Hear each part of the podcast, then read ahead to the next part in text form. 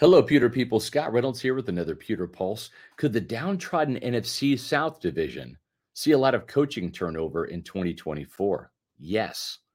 As many as 3 head coaches could get fired in January, the way things are shaping up right now.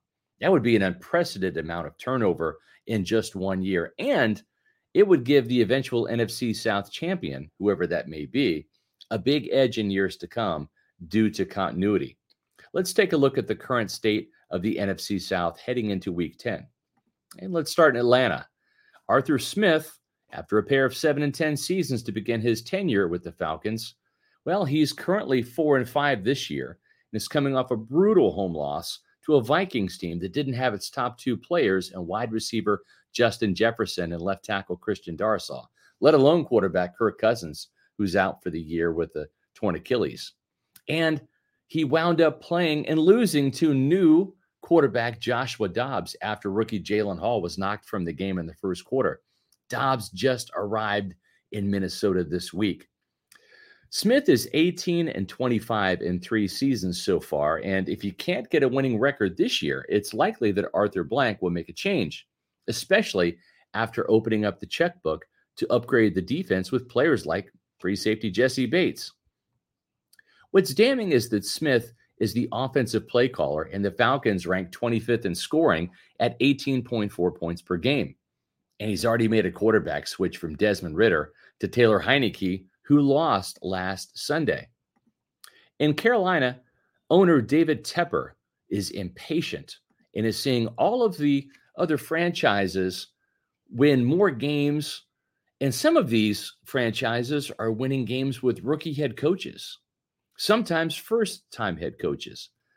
He hired Frank Reich, an experienced head coach, and he's been disappointed by the team's 1-7 start, which is the worst in the league, as well as Bryce Young's development. Reich is an offensive-minded coach, and the Panthers ranked 27th in scoring at 17.5 points per game. And is Tepper wondering if the Panthers drafted the right quarterback after seeing C.J. Stroud, the 2nd overall pick, have more success in Houston than Bryce Young? That's a good thing that Reich and Young beat Stroud and the Texans for their only win.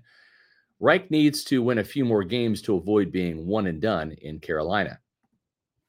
In New Orleans, Dennis Allen is in his 2nd season after taking over for Sean Payton, and he went 7-10 in his first season last year and is currently 5-4.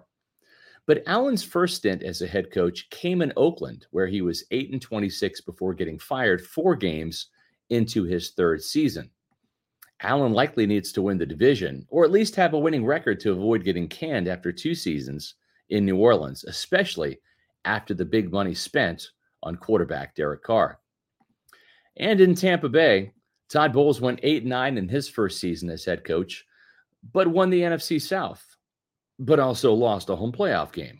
So Bowles actually went 8-10. He needs to win to keep his job, and that means going 9-8 at least, or winning the NFC South again, or making the playoffs as a wild card team at the very least.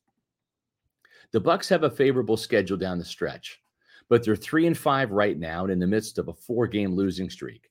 Tampa Bay has lost winnable games against Atlanta and Houston. What's concerning is that Bowles' defense completely collapsed against the Texans as C.J. Stroud torched his secondary for 470 yards and 5 touchdowns, including the game winner, with just 6 seconds left. That officially put Todd Bowles on the hot seat, but he's not alone. The temperature is getting turned up in Carolina and Atlanta too. And if Dennis Allen loses, well, the Saints, they've got a temporary lead. But if he loses that lead, the NFC South could potentially see 4 coaches on the hot seat. The guess here is that at least a pair of NFC South coaches get fired after this season, and perhaps as many as 3. The winner of the division might be the only safe one. It will be interesting to see which coach is the last man standing in the NFC South. Buck fans, NFC fans, do us a favor. Go to Pewter Report TV and hit subscribe.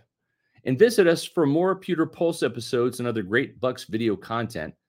And when you subscribe to Pewter Report TV, give us a thumbs up, give us a like, as well as leave a comment. It helps us get in front of more awesome Pewter people like you.